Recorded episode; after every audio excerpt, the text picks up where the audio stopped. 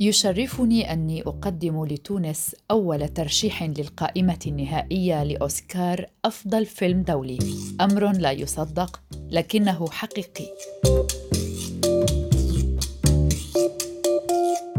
هذه كانت كلمات المخرجة التونسية كوثر بن هنية بعد إعلان ترشح فيلمها إلى الأوسكار. حيث أعلنت أكاديمية فنون وعلوم السينما الأمريكية في الخامس عشر من مارس آذار 2021 عن القائمة المختصرة النهائية للأفلام المتنافسة على جائزة الأوسكار عن فئة أفضل فيلم دولي. وقد ترشح من ضمنها فيلم الرجل الذي باع ظهره للمخرجة التونسية التي نتحدث عنها اليوم كوثر بن هنية. أما بقية الأفلام المنافسة على الأوسكار ضمن نفس الفئة فهي جولة أخرى من الدنمارك، أيام أفضل من هونغ كونغ، عمل جماعي من رومانيا، وإلى أين تذهبين يا عايدة من البوسنة والهرسك. مخرجة فيلم الرجل الذي باع ظهره كتبت عبر صفحتها في فيسبوك بعد صدور نتائج الترشيحات نعم فعلناها. وصلنا للقائمة المختصرة للأوسكار 2021 وقالت ابن هنية في تعليق لوكالة الصحافة الفرنسية إن ترشيح فيلمها حدث تاريخي غير مسبوق في السينما التونسية وأضافت بأنه حلم يتحقق وإنجاز توصلوا إليه بمفردهم وبعرق جبينهم. كما دعت سلطات بلدها إلى تعزيز الاهتمام بالسينما معربة عن أملها في أن يشكل هذا التميز حافزا لمزيد من دعم السينما والإحاطة بالسينمائيين. فيلم الرجل الذي باع ظهره. عمل يضم جنسيات مختلفة فهو من تأليف وإخراج التونسية كوثر بن هنية وبطولة الممثل السوري يحيى مهايني في دور سام والممثلة الفرنسية ديا ليون والممثلة الإيطالية مونيكا بيلوتشي والبلجيكي كوين ديباو. ويروي الفيلم قصة الشاب السوري سام علي الذي اضطر بعد تعرضه للتوقيف اعتباطيا إلى الهرب من بلده سوريا ليلجأ إلى لبنان وبعد وصوله إلى لبنان عاش على أمل السفر إلى بلجيكا حيث تعيش الفتاة التي يحبها.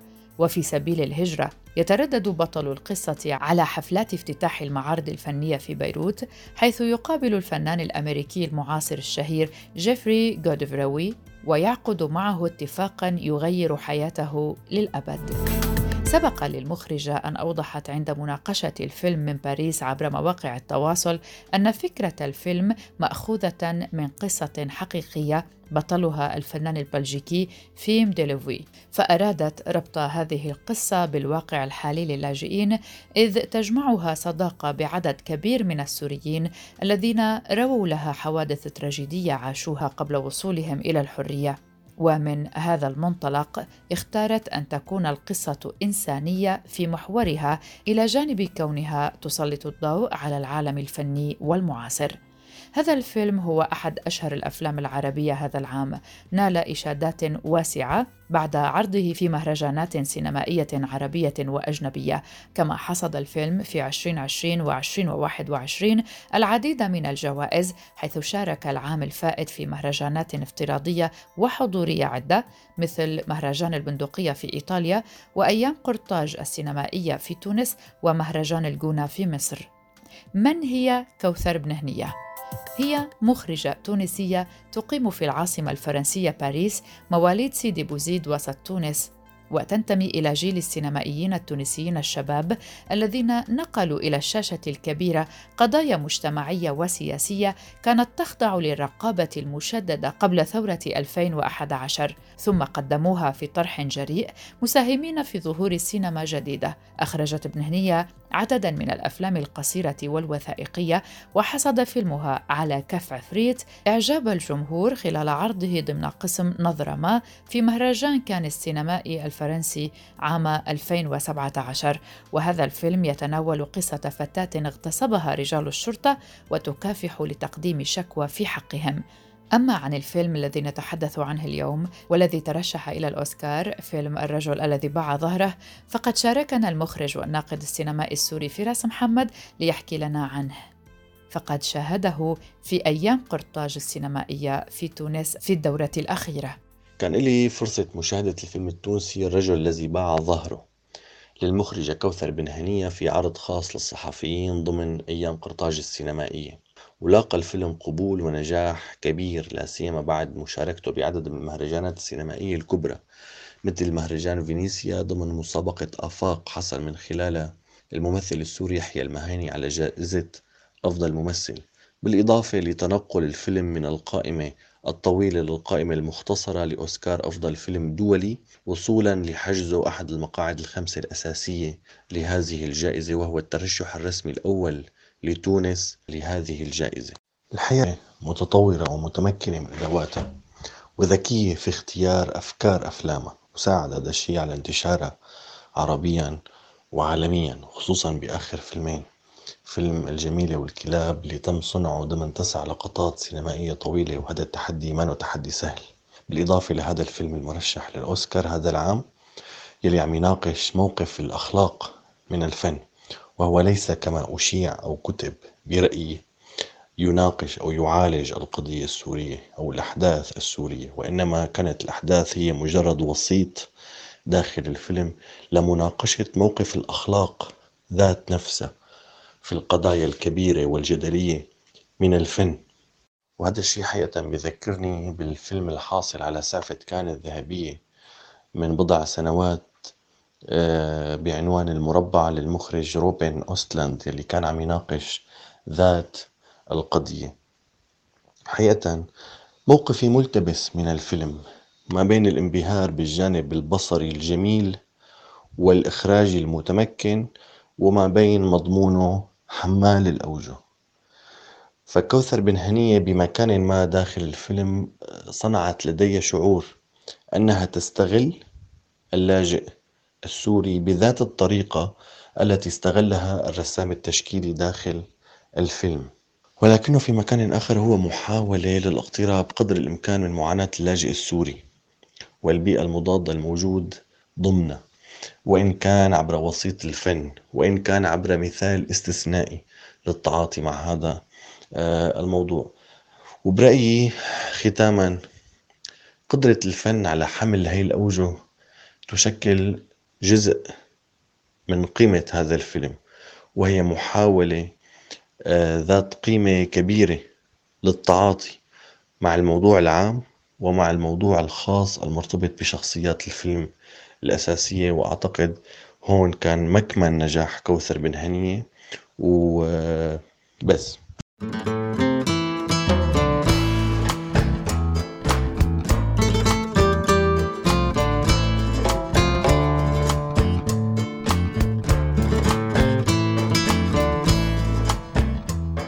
الرجل الذي باع ظهره ليس الفيلم الوحيد العربي الذي وصل إلى قائمة الترشيحات للأوسكار. فهناك فيلم الهدية للمخرجة الفلسطينية فرح نابلسي وقد وصل أيضا إلى القائمة القصيرة للأفلام المرشحة لجائزة أوسكار عن فئة أفضل فيلم قصير.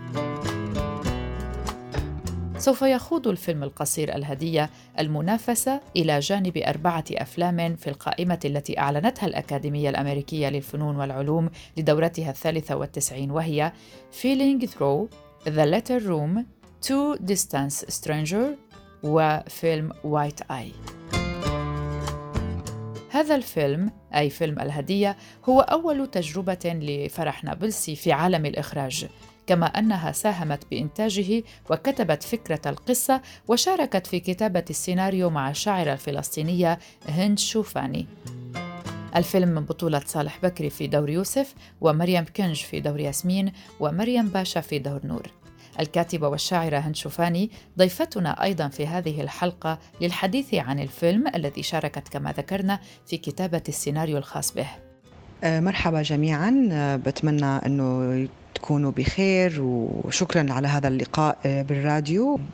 أنا ممنونة لوجودي معكم ولا يعني دعوتكم إلي إني أتكلم عن الفيلم اللي عملناه مؤخرا فيلم الهدية. فيلم الهدية هو فيلم فلسطيني قصير فيلم روائي من إخراج فرح نابلسي فرح هي مخرجة صديقتي فلسطينية بريطانية.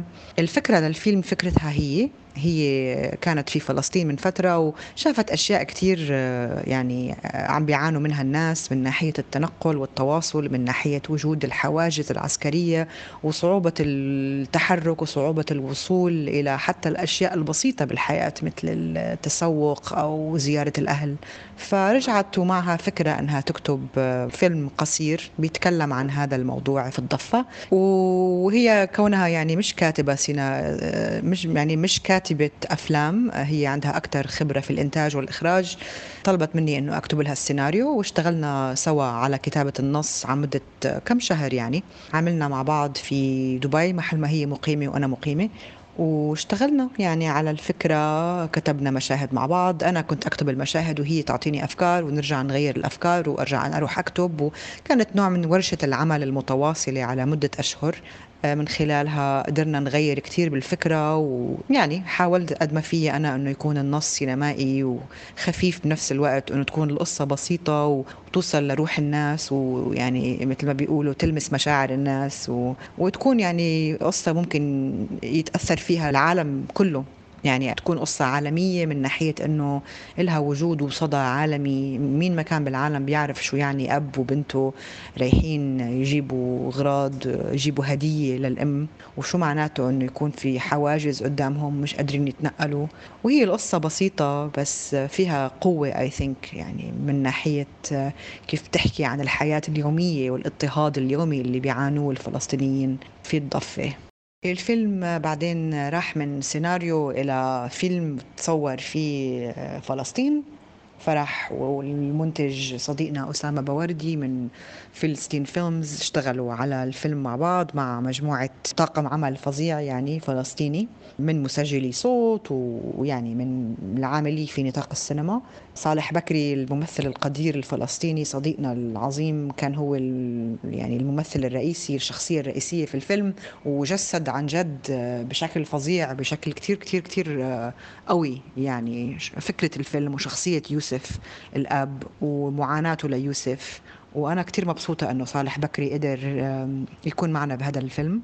فرح كان أول آه، عمل إخراجي لإلها فكانت كتير شجاعة وكتير قوية كيف قدرت تروح لهناك وتتحكم بطاقم عمل كبير وضد كل يعني الصعوبات اللي عادة بتكون موجودة في أي عمل سينمائي يعني تتفاقم أكيد كونها بفلسطين وكونها مخرجة لأول مرة. فأنا يعني بمدحها كتير وبأيد عملها وبقول إنه كانت جريئة جدا في عملها يعني. وبس رجعت من التصوير طلبت مني إنه اعملها المونتاج فاشتغلت معها على إنهاء الفيلم يعني كمونتاج. اشتغلنا عندي في البيت. أنا اشتغلت لحالي مشاهد وتجي هي تحضرهم تعطيني feedback ونرجع نشتغل مشاهد تانية. يعني قعدنا على هالموال حوالي خمسة اشهر ست اشهر أنا كان عندي أشغال تانية كتير بحياتي بس كنا كل فترة وفترة نقعد نعمل نهار مع بعض وأشتغل أنا على الفيلم. إلى أن انتهى الفيلم وخلص وصار راح يعني إلى ال online grade وال color correction تظبيط الصورة ويعني الأشياء النهائية بالجماليات تبع الصورة بالفيلم. وبعدين بلش يروح مهرجان لمهرجان لمهرجان. والله كان يعني إشي رهيب إشي فظيع. كتير كتير كتير إشي جميل ومؤثر وعجيب. يعني ما حدش فينا كان متوقع إنه كم مهرجان ياخذ الفيلم وقديش ربح جوائز. يعني بلش بأول مهرجان كبير كليرمون فيران بفرنسا ربح الجائزة الكبرى. ومن بعدها ربح I think حوالي 25 جائزة ثانية وترشح لحوالي 40 جائزة عالميا إلى أن وصل إلى البافتا في England وإلى الأوسكار في أمريكا في لوس أنجلوس. فنحن هلأ مرشحين لأوسكار الفئة ال live action يعني الروائي القصير في الأوسكارز وتنشوف إن شاء الله ب 25 ابريل حنشوف شو شو ممكن يصير بالأوسكار يعني ما بعرف ما, حدا متوقع نوصل لهالمرحلة هاي. فأنا بقول إنه للي وصلنا له يعني عن جد كثير حلو وكثير شعور حلو إنه فيلم فلسطيني وصل لهالعالمية هاي وراح على نتفليكس كمان. وأكيد في كثير أفلام بالسابق كمان وصلت آه، لمهرجانات كثير كبيرة. نحن مش أول ناس وأكيد مش آخر ناس. نحن جزء صغير من الثقافة الفلسطينية اللي عم تنتشر عالميا بشكل جميل جدا وبشكل قوي. نحن ناس عنا قصص قوية نخبرها وعنا طاقات مهنية كتير موهوبة قوية وجريئة ومصرة على أنها تخبر قصتها بحالها. فهذا بينتج يعني أنواع فظيعة من الفن. عدا عن هيك أنا مبسوطة كتير لطاقم العمل مبسوطة لفرح مبسوطة لصالح مبسوطة لكل الفلسطينيين اللي بحبهم إنه قدرنا إنه الفيلم يتوزع هيك ويربح الجوائز واليوم هو على نتفليكس يعني كمان اليوم يعرض الفيلم على نتفليكس اللي حابب يشوفه اسمه The Present أو الهدية. بشكركم على هذا اللقاء الجميل عبر الوسائل الغير مرئية. بتمنى لكم التوفيق ويعني بتمنى يعجبكم الفيلم إذا شفتوه.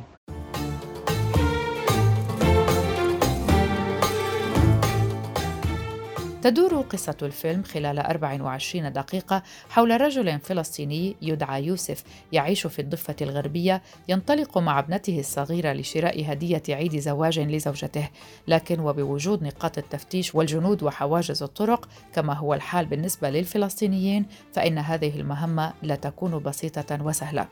مخرجة العمل البريطانية الفلسطينية فرح نابلسي قالت في أحد اللقاءات مع وكالة رويترز بأنها بعد مدة من الانتفاضة الفلسطينية في التسعينيات توقفت عن زيارة الضفة الغربية التي تنحدر منها عائلتها. وبعد 25 عاما عادت لتجد واقعا جديدا ألهمها فكرة فيلمها الهدية. الفيلم يحمل عنوان The Present الكلمة الإنجليزية التي تحمل معنيين الهدية أو الحاضر. وتقول المخرجة إن ازدواجية المعنى مقصودة وهو ما أرادت نقله في العنوان وفي الفيلم نفسه المقتبس من أحداث حقيقية لكن وبحسب فرح بشاعة الواقع في بعض الأحيان تفوق بكثير قدرة الفيلم على التصوير. وفي تصريحات لها للقدس العربي قالت المخرجة فرح نابلسي حول شعورها بعد عرض الفيلم في عدد من المهرجانات المهمة وحصوله على جوائز فيها.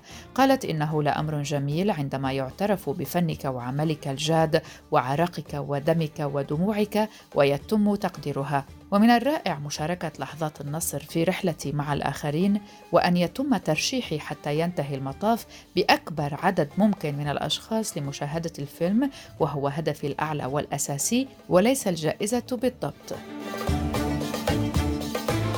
يذكر أن الأكاديمية الأمريكية للعلوم والفنون الأوسكار أعلنت عن تأجيل حفل توزيع جوائز الدورة الثالثة والتسعين المقرر لها يوم الثامن والعشرين من فبراير من كل عام إلى يوم الخامس والعشرين من أبريل نيسان بعد مباحثات ومشاورات كبيرة مع القائمين على الحفل الأشهر في تاريخ السينما وذلك بسبب تفشي وباء فيروس كورونا الذي أدى إلى تأجيل تصوير الكثير من الأفلام. وقال ديفيد روبن رئيس الأكاديمية والمدير التنفيذي قال في بيان رسمي إن أملنا في تمديد فترة الدورة القادمة وتاريخ جوائزنا هو توفير المرونة التي يحتاجها صانعو الأفلام لإنهاء أفلامهم وإطلاقها في دور العرض للسماح لهم في المنافسة.